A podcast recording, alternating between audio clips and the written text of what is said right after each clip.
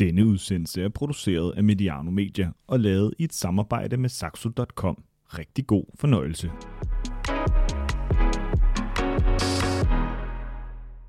Dansk cykelsport er inde i endnu en guldalder, med et væld af danske ryttere, som sætter sit præg på de store løb.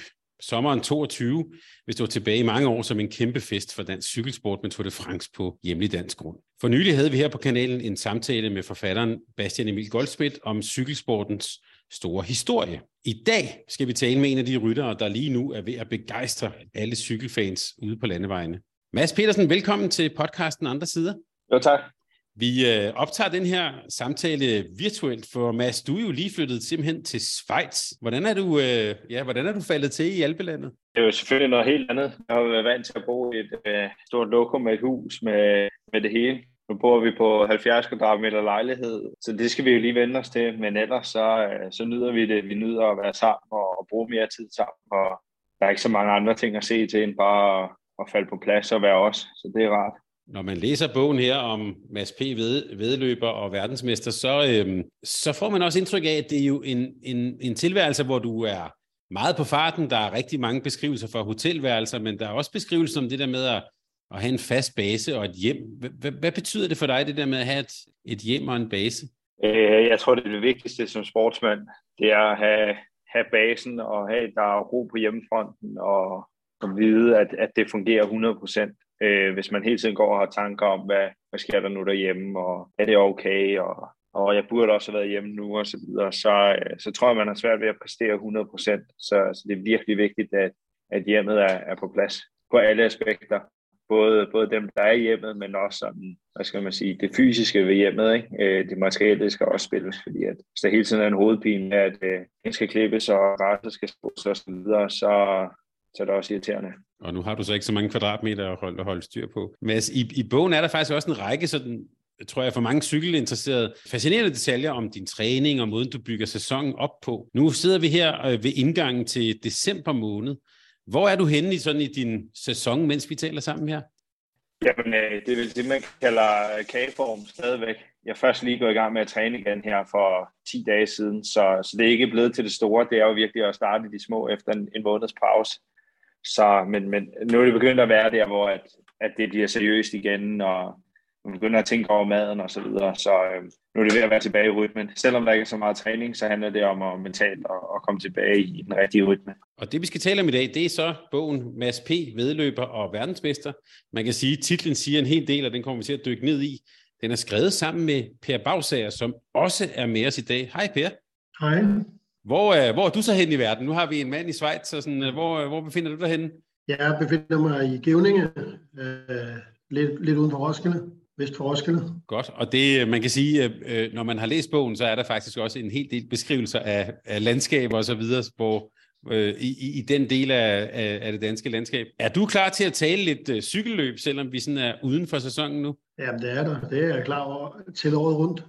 Det, ja, for det er jo ellers, øh, øh, kan man sige, i vinteren, det er der, hvor, hvor, hvor cykelrytterne går, går lidt i hi. Det skal vi tale om i dag, og vi skal tale om bogen. Vi er jo en podcast, der er blevet til et samarbejde mellem Saxo og Mediano, og i dag skal det altså handle om den her bog, Mads P. Vedløber og verdensmester. Mads Pedersen er professionel cykelrytter på Trek Segafredo-holdet. Han vandt Danmark rundt i øh, 2017 og blev for alvor verdenskendt, da han som den første dansker i september 2019 blev verdensmester på en regnvåd landevej i Harrogate i England. Det skal vi høre om i dag. Senest vandt han 13. etape i det års Tour de France, og det er bare for at nævne nogle af Masses resultater. Per Bagsager er tidligere professionel cykelrytter og har deltaget ved både Tour de France og Giro d'Italia. Hele syv gange har han kørt VM i landevejscykling. Per, den her bog, hvordan blev den egentlig til, og hvad var sådan baggrunden for bogen? Ja, baggrunden der var faktisk meget spontan, øh, fordi den, øh, øh, der var sådan en indskydelse, øh, der kom til mig under en cykeltur sammen med Mads. Øh, øh, i den, øh, efter den øh, forårsperiode, forårskampagne, klassikerkampagnen øh, i 2019, som, øh, som jo var, var Masses øh, store nedtur, hvor, hvor intet lykkedes.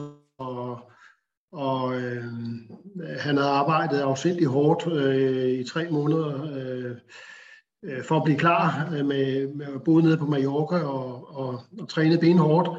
Og så øh, havde vi så aftalt at cykle en tur efter Paris-Roubaix. På den der cykeltur fortalte han om, om, om hvordan øh, han var øh, i Flandern rundt, der var han jo blevet nummer to året før, og forventningerne var kæmpe store til, at han skulle gøre det bedre, eller lige så godt i hvert fald, i øh, 2019, og, og, øh, øh, og han havde slet ikke benene. Efter 140 km var der ikke noget tilbage, og øh, han måtte udgå, og, øh, og så øh, de op i øh, Trixie holdbus, og hvor alle øh, de store sponsorer, øh, de sad, altså direktørerne fra der finansierede cykelholdet, holdejeren og, og øh, teammanager, alle sammen, de sad og, og kiggede på fjernsynsskærmen, for at de skulle se masse i finalen, og så lige blev kommer han op i bussen, øh, hvor der mangler 60 km løbet, og, og han fortalte mig om den her øh, walk of shame ned gennem bussen, hvor alle øh, bestyrtede og bebrejdende blikke, de hvilede på ham,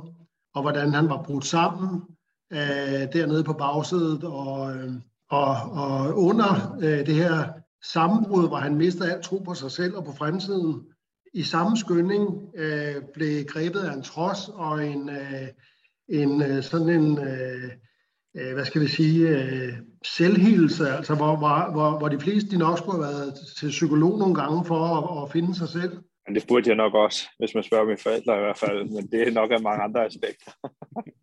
der er en masse, øh, mens, mens han var i den dybeste fortvivlelse, kunne finde en trods og en kampbånd frem, der sagde, at det her det skal aldrig nogensinde ske mere. Nu øh, bliver det på min måde fremover, og alt, hvad der står mig i vejen, de bliver fjernet. Og, og det synes jeg var dybt fascinerende, det der med, at øh, øh, fordi normalt bliver man fascineret og gerne vil skrive om de store sejre og sådan noget, men, men det der med at komme helt ned sådan på bunden, øh, og så genopfinde sig selv på stedet, det synes jeg var vanvittigt fascinerende. Og så siger jeg til Mads, skulle vi ikke, skulle vi ikke skrive en bog om, øh, om, om dit liv som cykelrytter.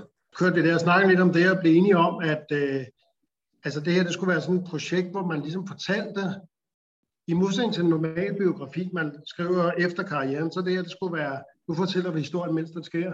Så må vi se, om vi skriver på den i øh, 3, 4, 5 eller 6 år. Øh, og det var sådan, det, øh, øh, vi aftalte, og så ringede jeg til øh, Kim Hundevat, som er forlagschef på Politikens Forlag, fra, forlag ham ideen, og han var med på den lige med det samme, og så, øh, jamen, så var vi faktisk i gang. Men Mads, nu skulle du jo have gået til psykolog, siger du selv, og så alligevel gik du så til Per Bagsager. Hvad, hvorfor sagde du ja til at være med i den her bog? Altså, jeg havde fået et par forespørgseler inden, om, om jeg ville skrive en bog, øh, men, men det har ikke rigtig fanget nogen interesse. Jeg tænkte, jeg er ikke så gammel, og jeg skal også fokusere på cykel. Men men dem, der kender Per og følger ham specielt på Facebook, der er den måde, han skriver på, det er jo hyldende morsomt og øh, fangende på et eller andet, øh, hvad skal man sige, spændende og på en måde, hvor man har lyst til hele tiden at høre mere. Fordi det er så, det er så godt et billedsprog. Øh, jeg sidder rigtig og flotter mig her, som en rigtig dansk stil i 8. klasse, der gik galt. Ikke? Men altså, det, man kan virkelig se tingene ske for sig, øh, når Per skriver tingene ned, og så bliver de jo altid tvistet med, med lidt gak og løjer og lidt sjov og så videre. Så, så måden Per skriver på er bare sindssygt fangende. Da Per han kommer med den her, hvad skal vi sige, småtosset idé, så er jeg med på vognen, fordi, fordi det er Per, der skal skrive den. Og det, jeg tror også, jeg sagde til Per, at det er kun fordi, det er dig. Ellers så, så var det aldrig sket. Den scene, han lige har fortalt, hvor kan man sige, kommer vi også tilbage til, der er jo både nedture og opture her og sådan noget. Havde du nogen sådan betænkeligheder ved at, hvad kan man sige, at fortælle en til tider ret personlig historie til, til en forfatter som Per her? Øh, Nej, altså selvfølgelig er der noget med, at, at mig og Per har et godt kammeratskab og et stærkt bånd. Øh, det gør det jo selvfølgelig nemmere at åbne op, men jeg er også bevidst om, at de her ting bliver skrevet ned. Øh, men hvis jeg havde sagt noget til Per, som hvad skal man sige, jeg måske ikke ønsker at skulle have været ude, så havde Per jo aldrig nogensinde skrevet det ned og taget det med. Måske skrevet det ned, så han kunne bruge det på mig på en julefrokost eller et eller andet. Men han har aldrig han har aldrig taget det med i en bog. Øh, men, men nej, det var jeg ikke, fordi det hele det er historie, der er sket, og det er historie, jeg kan stå indenfor. Øh, og det er, der er sgu op- og nedtur i den her sport. Det er der i verden generelt, det har vi alle sammen. Øh, hvorfor skal jeg ikke også fortælle om dem, imens de er dukfriske, og, og jeg kan huske detaljerne i det. Så er der jo selvfølgelig nogle episoder i bogen også, for at der er nogen, der er uenige i, at det er sket på den måde, og, og så videre, men, men det er nu engang sådan, jeg husker de her historier, og, og jeg hvad skal man sige, jeg er ikke bleg for at fortælle dem, og jeg står også ved dem. Altså, det er sket, og der er også løbet meget vand igennem åren siden. Altså, nu har jeg faktisk selv læst bogen, og er imponerende nok ikke, Per. Men nu har jeg, nu har jeg selv... Det? men nu har jeg selv været igennem den. Og, og, og det er også sjovt at se ens egen udvikling på, på skrift, hvis man kan sige det sådan. Der er virkelig sket noget med, med den måde, jeg, jeg tænker på, hvis, øh, hvis vi kan sige det sådan. Det tror jeg også, meget Per har snakket om efter. Det har været, været sjovt at, at være med på sidelinjen fra Pers side af og se, hvordan, hvordan jeg er blevet ældre også. Det har det. Det er, altså man kan sige, øh, at, at, at tre et halvt år af et menneskeliv øh, er jo ikke så meget, når man tænker på det på den måde, men når de tre et år, halvt år, de ligger fra man er 22 til man er 26, så øh, sker der alligevel meget, og, og det gør der, er der også gjort, fordi din, øh, din udvikling som cykelrytter, den har været øh, sådan stor, øh, så, så øh, sådan din rolle både på dit hold og i øh, international cykling er jo også blevet en anden, og det er jo klart, at med det ansvar og, og de forventninger, der ligger på en og alt det der, der øh, vil man jo ændre sin øh, tilgang og sådan sin... Øh, øh man er nødt til at blive mere moden for at løfte den opgave. Ja, ja, det følger jo med. Altså det, man bliver smidt ud nogle ting, hvor at kan løfte opgaven ikke kun for en selv, men også for andre. Imens da jeg kom ind og blev World Tour, der skulle jeg kun løfte opgaven for mig selv. Fik jeg ro til, at jeg skulle blive bedre. Øh, nu er der sgu ikke meget ro mere. Nu er der pres på at løfte hele holdet. Så det er, det er fra den ene yderlighed til den anden. Vi har jo mødtes, øh, når masser kommer hjem fra en løsblok, øh, og, og så, så har vi mødtes, og så har vi øh, øh, talt til, til diktafon, og øh, øh Øh, jeg hørte hørt øh, til vores bogreception, at Mads blev interviewet til øh, TV2, hvor, hvor de spurgte til den her proces, og Mads øh, sagde, at øh, jamen, øh, det har egentlig bare været ligesom en samtale, som, om, hvis vi, som vi ville have haft, hvis vi var ude at cykle det, det er ikke sådan øh, foregået, som om vi sad og optog en bog. Fordi at, at jeg er jo øh, øh, cykelfanatiker, og, og, og, og jeg er jo voldsomt interesseret i, hvad, hvad er der sket der i det der løb. Og, og selvfølgelig har jeg set det med fjernsynet, men at høre det fra Mads, hvad der er sket bag kulisserne, hvad han har oplevet, og sådan, det er jo en oprigtig interesse, og det, det ville jeg også have spurgt om, øh, hvis vi var ude at cykle, og han ville have fortalt mig det, hvis vi var ude at cykle. Nu er det bare øh, ind på en diktafon, hvor jeg så har... Øh, hvor Per har luft til at stille flere, flere spørgsmål. Ude på cyklen, der kommer ikke så meget andet. jeg håber han på, at jeg kommer med lange svar. Det er nemlig rigtigt. Ja. og, og, og det er jo er fuldstændig rigtigt, som, øh, som Mads siger, at, at, at i de der samtaler, der har også været nogle ting undervejs, vi har talt om, som, som jeg godt vidste, at det kan vi ikke skrive. Altså hvis nu, at, at det var et eller andet masse ved, der skal ske om et eller andet, øh, om et halvt år eller et eller andet, jamen, så kan det jo ikke stå i bogen, øh, øh, hvis ikke det kan offentliggøre. Altså sådan nogle altså forskellige ting, øh, øh, eller mere private ting, så, så øh, har jeg jo ligesom... Øh, der er også meget udstyr, der er også meget udstyrsnak, hvor at jeg egentlig har mundgå på, men Per er jo så fanatisk, at, at han gerne vil vide, hvad der, hvad der kommer næste gang. Ikke? Og det kan vi jo selvfølgelig ikke, øh, altså det står i min kontrakt, at der er jo nærmest dødstraf, hvis jeg, hvis jeg går i gang med at dele ud og sådan noget. Ikke? Men, men, men du har, ikke du har ikke engang skrevet det ned nogen steder. Du, du har det bare, og så er det det. Så du har jo også selv kunne sortere i, hvad, hvad, der var, hvad der var egentlig var til bogen, og hvad der blev totalt sidespor på vores samtaler. Men det er rigtigt, der er jo faktisk i bogen mange historier fra løbende undervejs, som du også nævner, øh, Per. Jeg kan jo spørge Mads her. Øh, jeg sad og sådan og tænkte på undervejs, da jeg læste. Sidder det så klart i erindringen? Altså, du har jo kørt mange løb igennem dit, dit øh, egentlig sygesporliv. At, at, kan man bare huske det? Der er selvfølgelig nogle løb, hvor de totalt intetsigende er fuldstændig ligegyldige. Ikke? Altså, der er det jo ligesom at, at stå op og skal på arbejde. Øh, så, så, nej, men det er jo heller ikke dem, der er spændende. Dem har jeg heller ikke fortalt om i bogen overhovedet. De er fuldstændig lige meget med ham. Altså, de er ikke interessante for nogen af os. Men, men de der løb, hvor det går godt, eller hvor det er noget værre lort, eller hvor der sker noget spændende, altså, det er som om, at det er alle de, hvad skal man sige, de fede detaljer, der bliver hængende. Imens alt det der ligegyldige, det er jo bare, ja, nu har vi kørt fra Marbella til Malaga, eller et eller andet åndssvagt på landskodhovedvej i Spanien, ikke? Der er ikke noget at fortælle om det, andet end vejen er dårlig, og det er 45 grader, mm. til lige meget med at læse. Mm, og, og man husker heller ikke mere end det. Jeg husker ikke, hvis nu man har ligget og bokset med et eller andet ind mod finalen eller noget. Men, men præcis hvordan finalen bliver kørt, da Roglic han styrter, det kan jeg genfortælle igen lige nu. Øhm, så, så, hvad skal man sige, det er måske også, det er underbevidstheden fanger interessant. Det er det, der bliver læret på, på hukommelsen. Ikke? Det er det, man kan, kan genfortælle. Og så det gode er jo, at det her det er sket efter hvad skal man sige, løbsblokke på, hvad skal vi sige, Per, mellem fire og seks uger, så har vi taget en samtale. Så det er, altså, det er forholdsvis frisk, det her. Og så er der jo nogle gange, så skriver vi også lige kort om, altså, så spørger Per ind til cykelløbet, altså nærmest, nærmest ikke engang kommet med mål endnu, så han spurgt, hvad fanden, øh, hvad var der lige der, ikke? Øh, og så får Per selvfølgelig en opdatering på det, og der tror jeg også, at der har Per brugt nogle af de der, hvad skal man sige, mellemvejsopdateringer, øh, som vi har, fordi vi har et venskab. Dem har Per også brugt til at, at kunne uddybe øh, min historie bedre, øh, når nu de måske har været lidt for hurtige i, i vores samtaler.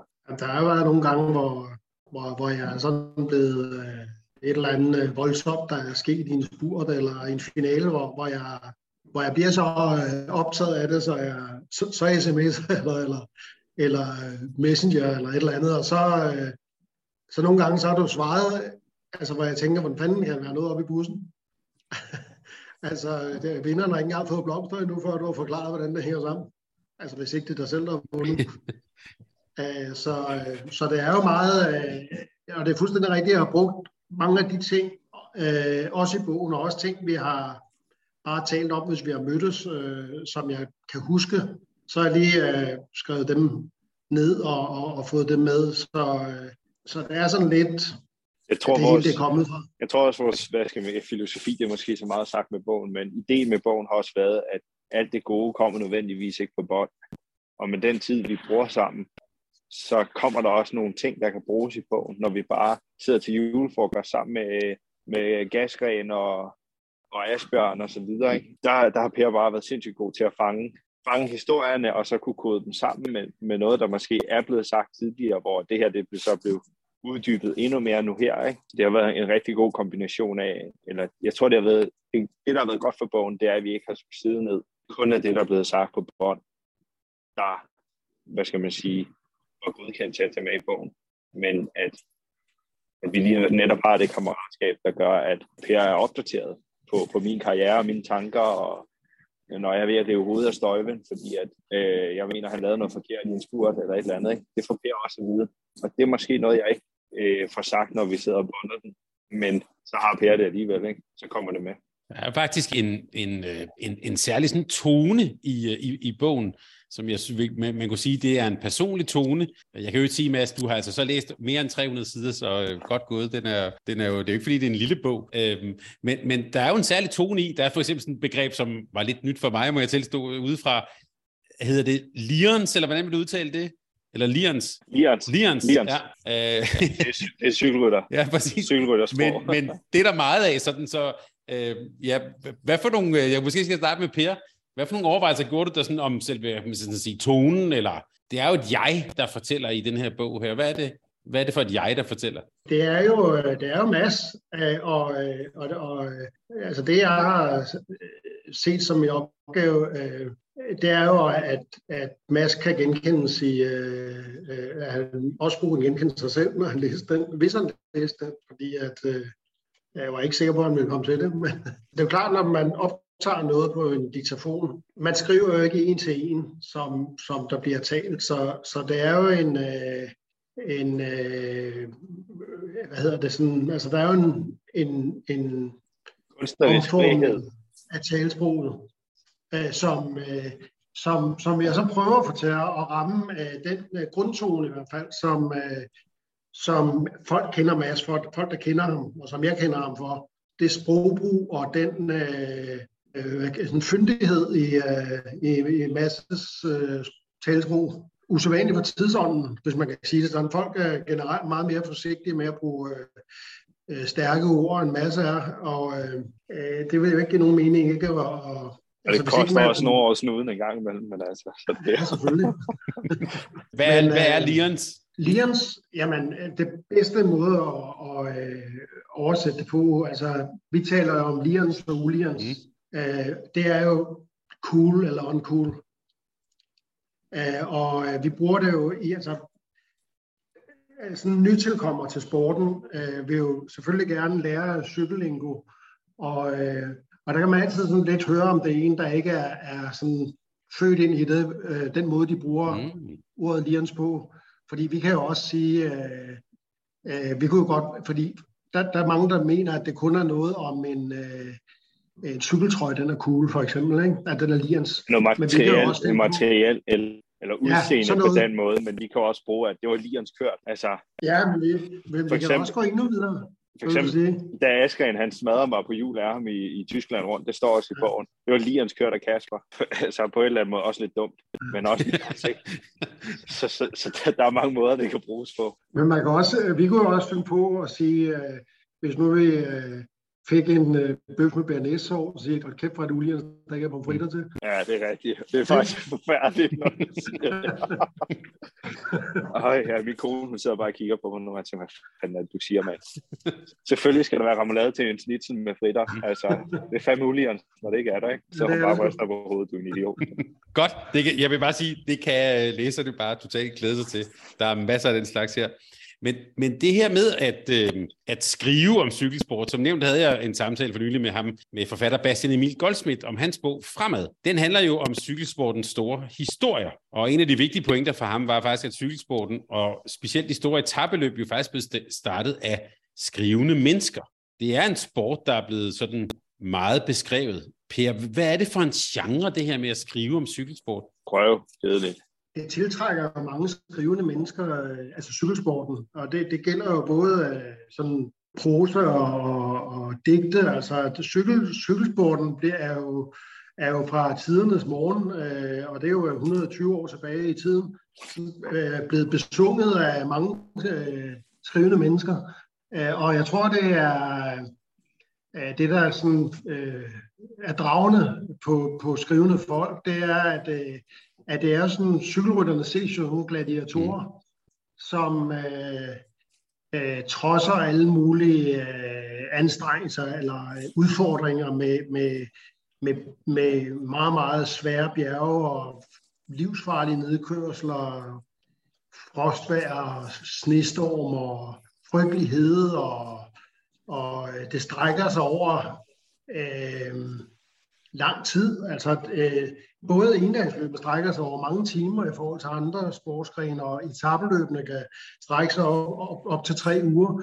Så på den måde kommer man også at, at tæt på et, et, øh, eller man får kendskab til et persongalleri, hvor, hvor man placerer aktørerne sådan øh, i øh, sympatiske og usympatiske roller, for, og, og det kan jo variere fra betragter til betragter. Men jeg tror, det er hele det der øh, øh, kompleks af, af aktører og, øh, og udfordringer, øh, der... Øh, altså, jeg, jeg tror, det lidt vil være lidt det samme med, øh, med sådan noget øh, mountaineering i sådan i øh, Himalaya og sådan noget. Altså det der med nogen, der udretter nogle, nogle drablige ting, som man ikke selv kunne forestille sig, man kunne. Det er, det imponerer en, og det man, man får lyst til at besynge øh, dem, der, dem, der er i stand til det. Mads, hvordan har du det som, som rytter med den der, kan vi sige, sådan intellektualisering af, af din sport? Så længe det ikke er rytterne, så er det fint, fordi det er vi sgu ikke. Altså, min far har altid sagt, at vi er smådumme. Øh, eller det skal man være, at være cykelrytter i hvert fald. Jeg vil nok mene, at, at cykelsporten er stadigvæk, øh, kan vi kalde det en håndværkersport? Kan man det? Altså, hvis jeg skal sammenligne med en arbejdsplads, så vil det jo nok være en håndværker, ikke? Øh, der ligger en sten hver dag, eller et eller andet i den stil. Hvad skal man sige? Der skal være en eller andet glæde i at, at presse sig selv, og øh, nærmest ødelægge sig selv. Og jeg tror, hvis du er rigtig klar, altså hvis du er rigtig, rigtig smart, så, så gør du ikke det mod dig selv. Så kan du bruge hovedet i stedet, i stedet for. Ikke? Der er måske nogen, der vil gøre sport mere intellektuel, end den er.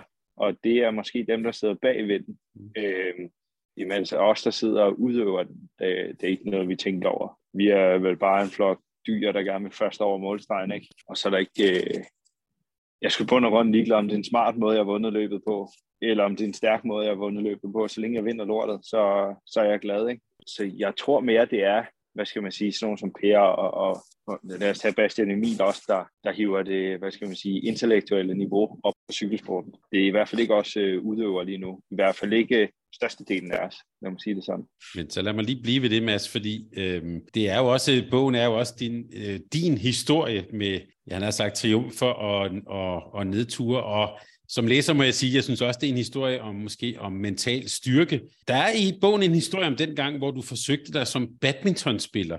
Det kunne jeg godt tænke mig, at du lige fortæller her, hvad, øh, hvordan det egentlig gik. Jeg stoppede med at spille fodbold, fik pænt at vide, at øh, Mads, fem år gammel, du duer ikke til fodbold. Du, du er ikke så god med dine holdkammerater, så det er bedre, at du laver noget andet. Øh, og min far, på det daværende tidspunkt, han spillede badminton hver mandag aften. Jeg tænkte, altså, hvor skulle da prøve badminton? Altså, det kan ikke være så svært. Det er bare at tæve den der øh, fjerbold hen over et skide net, og så har man styr på det lort. Og det var ikke så nemt. Jeg har jo boldøj, altså, jeg har boldøje som fisk. Altså, jeg kan jo ikke ramme noget som helst. Jeg tror ikke engang, hvis jeg smed en bold ud over altanen her, ville den ikke ramme jorden. så, så, så, jeg begyndte at spille badminton, og det var ikke særlig længe, fordi hver gang jeg tabte, hvad skal man sige, så tabte jeg den øh, ned i jorden med fart på. Øh, det er i hvert fald sådan, det lød, når jeg fortalte min far, at jeg havde smadret endnu en ketcher. Den blev drønet så hårdt den ind i stolpen eller i gulvet. Ikke? Øh, så det kostede lidt for mange ketcher til min far. Han synes, det var en god idé. ja, og så kom jeg hjem med sådan nogle undskyldninger om, at øh, jamen, jeg var snublet med ketcheren, og så havde de ramt stolpen, derfor er den skide skæv nu. og hendes far er ikke dum, fordi han har jo lavet præcis det samme, da han var min alder. Ikke? Så han vidste jo godt, det var løgn. Så det blev en kort badminton-karriere. Så fik jeg en cykel, og så den kunne jeg jo ikke smadre på samme måde. Ja, det var lidt sjovere. Der kunne jeg også selv styre, hvornår jeg skulle ud og brænde krudt af. Det kunne jeg ikke med badminton. Det var jo på givende tidspunkter. Her der kunne de bare sætte mig afsted, og så kunne jeg komme hjem, når jeg var træt. Men hvad var det så, du fandt i, i cykelsporten? Det virker næsten som sådan, jeg har sagt, kærlighed ved første blik, når man læser om det i bogen. Jamen, jeg tror, det var på det tidspunkt, der, der var selvfølgelig løbet rigtig meget vand igennem åren siden, ikke? men på det tidspunkt, der var det jo mig selv, der gjorde forskel. Man kørte ikke med holdkammerater, men man havde klubkammerater, og det var sindssygt sjovt, når vi trænede i klubben. Det gjorde vi tirsdag og torsdag, om vinteren om lørdagen. Øh, for der havde man kammeratskabet, og vi havde kammeratskabet før og efter cykelløbene. Men når nu vi kørte cykelløb, så handlede det om mig. Så var det mig, der skulle vinde. Og så var det mig, der gjorde forskellen. Så var det ikke nogen af de andre. Øh, og det tror jeg var vigtigt for mig på det tidspunkt, at det var en individuel sport. Det kunne lige så godt have været øh, så svømning for eksempel. Altså, det kunne også være, at det havde fanget mig, hvis nu at det var det, de smed mig i vandet på, på det tidspunkt. Ikke? Men, øh, men nu blev det cykling, og, og det var sindssygt smart ting, den gamle også, fordi at det hele det kunne ske hjemmefra på det tidspunkt, især med træning og så videre. Vi bed ham så i røven, når vi skulle køre dobbeltløb hver weekend hele sommeren, men øh, det skulle han jo tænke på, før han gav mig en racer. Ja, du, du, øh, du kender jo også selv cykelsporten indenfra, og kender mange, øh, mange cykelrytter. Øh, I, I bogen her bliver de beskrevet som vedløbere. Altså, hvad, hvad er det, hvad er cykel, cykelrytter som, som, som masser og vedløber? Hvad er det for en, ja, han har sagt, hvad er det for en, for en, for en type atleter og mennesker? Der er rigtig mange, der sidder i din, øh, den rolle, du sidder i her nu, at der, der vil, vil ind til det der med vedløber. Hvad, hvad er det for noget med, med vedløber? Altså, øh, altså, hvis jeg skulle prøve at forklare det, øh, så, så er det øh, vedløber, det er sådan det yderste superlativ af at være cykelrytter. Hvor du kan sige, at være cykelrytter, det er man jo bare, man øh, har en racercykel og løser licens i en eller anden klub, så er man cykelrytter. Vedløber, det er forholder sig til cykelrytter som en araberhest til øh, muldyr. Øh, altså, øh, vedløberen, det er den, øh, den ultimativt forfinede, ikke forfinede i, øh, øh, i sart forstand, men i, øh, i øh, kriger, kriger øh, ånd og i øh, fysisk styrke, mental styrke, øh, kampvilje, øh, hårdhed. Øh, en, der rejser sig selvom øh, og kører videre, selvom man har brækket kravbenet og, og øh, er ligeglad om det er snestorm, og han ikke har noget tøj på, og som angriber, når det gør allermest ondt på alle, inklusive ham selv. Det er en vedløber. Altså når, når andre cykelrytter, de siger om en, han er fandme rigtig vedløber, ham der. Altså, hvis man siger, at der er sådan en eller anden ung, øh, en juniorrytter eller noget, ham der, han bliver, han bliver fandme rigtig vedløber. Altså det er simpelthen det største ridderslag, man kan få i, øh, i cykelsporten. Øhm, og øh, der er sådan lidt, øh, jeg plejer gerne at sige, vedløber, det er sådan, der er noget køder i en vedløber. Eller, eller en, en baggårdskat, eller hvad vi skal sige, altså en, en der er sulten ud. Når, når, når han er nogen på ryggen, så, så er han ikke sjov med at gøre. Kan du genkende den beskrivelse, Mads? Jeg har lige gjort så meget i den for mig selv, fordi jeg synes, det er svært at øh, beskrive sig selv og, og sidde og sige, ja, det er mig, der bliver omtalt der øh, på den måde. Men, men der er jo nogle af de ting i forhold til, altså synes jeg selv, jeg synes, jeg har et, et, et stærkt hoved i hvert fald, og, og fysikken spiller det også. meget godt med. Altså, jeg vil nok ikke tage en tomandsføring med Askren, så skulle han nok få, lige, altså, få kørt mig under på et eller andet tidspunkt. Men, øh, men, men, men jo, jeg synes, at, at generelt så, øh, hvad skal man sige, den pakke, jeg har fået med hjemmefra, den, øh, den virker sgu meget godt. Så, øh, og så er der også noget gærighed og, og noget, hvad skal man sige, altså jeg er sulten efter at lave mere. Jeg vil gerne have, nu har jeg kørt en god sæson i år, fandme da være bedre næste år, ikke? Mm. Øh, og jeg ved, det er op til mig at gøre den forskel. Så, så der er hele tiden et eller andet hunger efter, det jeg har lavet, det er ikke godt nok. Det næste, jeg laver, det er bedre. Hvis vi skal holde fast i den tråd der, så øh, synes jeg, at, øh, at jeg har se, at både med, med masser og andre rigtig gode cykelrytter, også dem, der var de store cykelrytter på min egen tid, at dem, der er det, dem, der er nogle store cykelrytter og er, har den her vedløber karakter, de interesserer sig faktisk ikke selv for det. Det er noget, andre øh, påhæfter dem og, og, og bedømmer dem som. Øh, det, det er ikke noget... Øh, alt, alt det, vi andre, øh, der, der, der kigger på, øh, er imponeret over og, og øh, elsker ved dem og, og øh, bliver fan af dem. Det, det er sgu ikke noget, de interesserer sig for. Nej, pisse ligeglad. Jeg vil bare hænderne ja. over hovedet, når jeg går over stregen. Ja, det er det. Og, øh, og det er også andre, der opfinder øh, alle de her øh, lyriske beskrivelser og øh, definitioner. Øh, som regel er de ligeglade, altså de er sat i verden for at vinde cykelløb, og det er egentlig det, de interesserer sig for. Hvad andre vi kalder det, det er de skulle ligeglade med. Øh, tak, Mads. Du har lige leveret overskriften til hele den her podcast. ja, men jeg vil bare have den overhovedet. Øhm, men der er jo faktisk, Per nævner jo faktisk, ordet krig nævnte du lige her, det er også en, en, en del af bogen. Jeg morede mig nu faktisk mere over nogle andre ting, som blandt andet var at læse om Mads P. og Søren Krav. Mads, hvad handler det om? Mig Søren, vi har kørt cykeløb. Søren er et år ældre end mig, så vi har kørt, hver andet år har vi kørt mod hinanden. Øh, når jeg er første år, så har han altid været andet år, så der har vi kørt cyklinger delt op, sådan det hedder yngste drenge, mellemste, ældste, ungdom og junior. Og der er jo hver andet år har vi jo så, så kørt mod hinanden. Øh, og på den måde har vi, altså da vi var helt små, har vi jo været, bare været konkurrenter. Søren er nede for middelfart, jeg er fra, på Tølløse, så, så meget har vi ikke kørt mod hinanden, men vi har jo stadigvæk, hvad skal vi sige, i hvert fald to gange om måneden, vi har konkurreret mod hinanden. Og Loco, det er måske også et cykelrytter, hvor Søren han er lidt metalskør, øh, eller var. Mm. det er han sgu stadigvæk nogle gange. Men, øh, men, men han, var, han var en hård banan dengang, allerede som, da vi var helt små. Ikke? Og Søren han, han formåede altså at få hænderne over hovedet, når han kørte over målstregen. Øh, han var bare den bedste på det tidspunkt. Og så junior, så ender vi med at køre på hold sammen. Og der får mig og Søren et sindssygt godt kammeratskab. Og har det stadigvæk sindssygt godt sammen, og, og rigtig gode venner. Så bor i Monaco nu, og nu får jeg sig i Schweiz. Så nu er vi tættere på hinanden. Men ellers har jeg jo så boet i Danmark, og, og det har jo gjort, at skal man sige, det daglige venskab er, er glædet lidt mere fra hinanden. Men for fanden, jeg nyder stadigvæk at sidde ved siden af den mand, når vi kører cykelløb og sidder og snakke. Øh, det er fuldstændig ligesom, når vi ligger og tonser rundt i strib og ja, lavet af muligt tosset der, drengestreger som 14 år, ikke? bare øh, med et stort smil på, hver gang jeg kører ved siden af Søren. Øh, og han er ikke bare en kollega, han er, han er en kammerat for livet. Men, men har man stadigvæk det? Altså, du beskriver jo også i bogen en, hvad kan man sige, en, øh, nogen vil kalde det sådan en hård professionel verden. Øh, der er jo bogstaveligt talt kamp til, øh, til stregen om præmiepenge og prestige og så videre.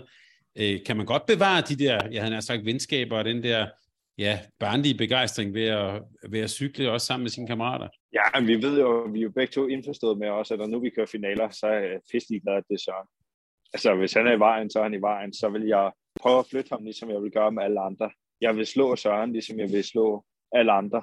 Øh, lige snart vi kørte over målstregen, så så er en, der har lavet et eller andet, der måske lige var lidt over grænsen, så, så taler vi hurtigt om det, og så, altså, så er den ligesom lukket. Og vi har begge to trådt over grænsen øh, over for hinanden flere gange, men vi er også bare voksne mennesker, der, der ved, at, at vi begge to kæmper for det samme. Og det, øh, det koster nogle ar på albuerne en gang imellem, men det ødelægger ikke et venskab. Der er bare flere historier at tale om, når vi er færdige om 10 år. Du beskriver faktisk dig selv i bogen som old school. Øh, sådan. Hvad, hvad ligger der i det? Det tror jeg faktisk er mere Pers. Øh... Ja. så spørger vi Per. Um, old school, det er jo en, altså en af, af Mads' old school egenskaber. Det er jo, at han siger, hvad han synes, uden filter på. Uh, og det er der ikke ret mange sportsfolk, der gør mere, fordi uh, der er så mange øh, hensyn at tage, og så mange øh, øh, muligheder for at blive øh, kølhalet af pressechefen bagefter, eller teammanageren, at man har sagt noget forkert. Og, men det går, Mads siger jo det, han... Pressechefen er heldigvis yngre end mig. Så det, det er meget godt. så er Mads school med, med uh, træning altså, uh, og, og tilgang til cykelløb. Det deles også med, med, med materiel og, og uh, den der måde, han personligt følger alt øh, ned til mindste detalje det er, det er jo også sådan en ting, man, man mere gjorde før i tiden, hvor i dag der er de fleste rytter, de, øh, de stoler bare på, at, øh, at, øh, at øh, mekanikeren for eksempel, hvis det er det, vi taler om, øh, kan sine ting. Jeg tror ikke, det bliver masser ikke stoler på mekaniker, men, men det er bare sådan noget fra barndommen, en interesse for at, at selv øh, have, have fingrene nede i gryden. Og, øh, og så er der jo også øh, hele måden at køre cykelløb på, øh, også i mine øjne old school, fordi øh, moderne cykling er jo ekstremt kalkulerende. Og øh, der vil jeg sige, øh, det synes jeg sgu ikke masser af særligt. Selvfølgelig bruger en hoved og, og har en medfødt øh, øh, virkelig sådan en cykelløbsintelligens, men, men det er også masser også en mand, der bare sænker hornene og går til angreb, når, øh, når han synes øh, instinktivt, at, at momentet er der øh, uden at kalkulere så meget eller vente på at, at få en øh, instruks i øret af, af, af sportsdirektøren. Der er i bogen en, vil jeg sige, en ret god øh, beskrivelse af en særlig dag, den 29. september 2019 i Harrogate i England, hvor Mads blev verdensmester. Jeg tror faktisk, det er fair, at vi siger til lytterne, at øh, den må I glæde jer til at læse i, øh, i bogen. Jeg synes, det var på mange måder en, en fascinerende beskrivelse af et særligt cykelløb. Så den, den vil jeg lade, lade hænge derude som en cliffhanger. Til her til sidst vil jeg så dog lige, lige spørge, at jeg kan starte med dig, Per. Det virker jo lige nu, mens vi taler sammen, som om dansk cykelsport bare er han har sagt, sprængfyldt med talent, store navne, kæmpe løb. Hvorfor er vi, ja, hvor kommer det fra egentlig, og hvorfor er vi så gode lige nu, Per? Jeg tror ikke, øh, at man øh, kan, kan sådan komme med en fyldskørende forklaring på, hvorfor det er. Altså, man øh, kender jo fra, øh, altså fra, fra litteraturens verden, fra øh, billedkunst videre. der er nogle øh, guldaldre, det er, vi er i en guldalder nu, altså, og det gælder ikke kun dansk cykling, det gælder international cykling. Øh, sidste gang, jeg havde sådan en guldalder, det var øh, vel i 70'erne. Men, men øh, der er sådan en, en, øh, en guldalder nu, og, øh, og jeg tror, at, at de danske ryttere, de er, selvfølgelig er der sådan ved, ved hvad skal vi sige, tilfældet, flere rytter på samme tid, der er udstyret med et vist talent fra, fra naturen. Men så tror jeg også, at de har animeret hinanden, altså de har gjort hinanden bedre, fordi der er så, de er så gære, der er så hård kamp. Så øh, selvom de er gode venner, øh, så øh, øh, ved jeg jo, det er sådan, så hvis Søren Krav øh, eller Askren vinder et eller andet stort cykelløb, så siger Mads, hvis de kan vinde, så, øh, så skal jeg fandme også, fordi øh, jeg har kun slå dem øh, før, altså hele min øh, siden juniorklassen, og øh, så, så hvis de kan, kan jeg også. Og de tænker lige sådan, når, når Mads vinder. Så på den måde øh, har de danske rytter også fået hinanden til at vokse. Det er mit take i hvert fald. Kan du tilslutte dig det, Mads? Hvorfor, han har sagt, hvorfor er I så gode nu? Ja, altså det er jo helt simpelthen det der øh, kammeratlige fjendskab. Kan vi sige det sådan, at, at, at det er det ikke. Det er nu, at Søren han vinder, som jeg fandme gør det bedre. Og det er jo ikke, fordi jeg vil negligere det Søren lige har gjort, fordi det er jo kæmpestort. Altså, når nu at, at Askren han vinder Flandern, det er jo hissefedt for, for ham og for dansk cykelsport. Man kunne for helvede ikke blive nummer to, som så var den, der havde det bedste resultat af deres, ikke? Altså, eller også så må man jo bare arbejde hårdere og komme tilbage, og så, øh, så selv vinde det, eller vinde Roubaix, eller ja.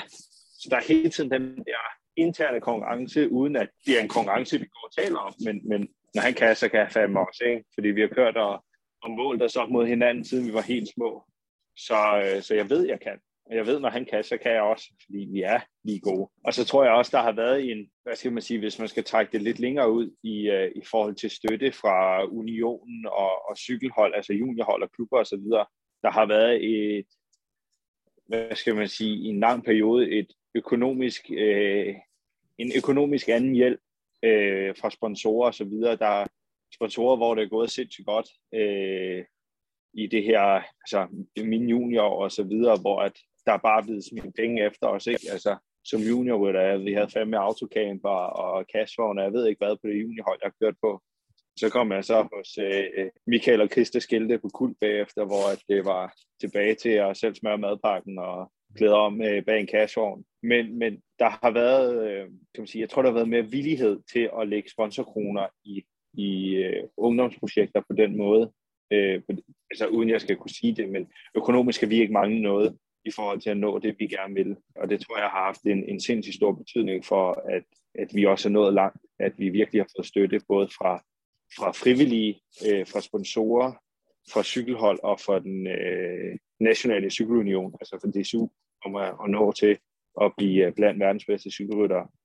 Og, og det høster de frugt af lige nu. Så er der jo så, at, øh, at regeringen vil spare for, for Team Danmark kroner og så videre, men vil gerne øh, stå og, og klappe og synes, det er fedt, når nu vi så laver gode resultater, men, men det koster bare penge at få, få talenter ud over, øh, ud over disken, og det er ikke kun i cykelsporten, det er i alle sportsgrene. Så, så det håber vi selvfølgelig, at de vil blive ved med at lægge, øh, lægge de samme kroner og øre, så vi kan, kan gøre Danmark stolte. Det synes vi selv, vi gør nogle gange i hvert fald. Godt, Mads. Du har jo også været til Rådhusbandekager og mødt statsministeren og så videre. Kan man også se, se, se i bogen her. Bare, bare lige til sidst, nu er det, det er nok et ledende spørgsmål ud fra, hvad du lige har fortalt om her, men så, så alligevel, hvad skal der ske i det kommende år 2023? Jeg fanden gale mig til at køre en finale i, uh, i Paris-Roubaix i hvert fald. Jeg tror, jeg er færdig med at tale om, at nu skal jeg vinde, og det ene og det andet. For jeg er ikke lavet andet end at ryge på røven, hver gang jeg siger, at jeg skal vinde det. Nu skal jeg til at køre nogle finale, altså, nu skal jeg køre finale der, sådan, så der er mulighed for det i hvert fald. Ikke? Så øh, jeg satser på, at sejren kommer, inden, uh, inden karrieren er slut.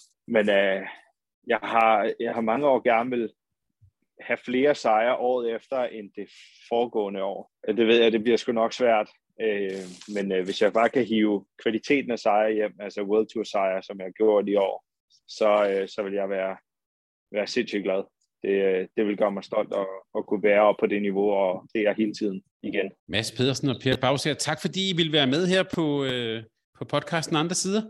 Tak for invitationen. Og vi kan bare sige, at øh, bogen her, en, jeg tror for alle cykelentusiaster, øh, der er meget guf. Den kan naturligvis købes på saxo.com. Øh, måske skulle jeg sige, at den var Lions, eller hvad? Det kan, kan vi vel godt sige. Eller, jeg ved, det lyder forkert, hvis jeg siger det, men alligevel...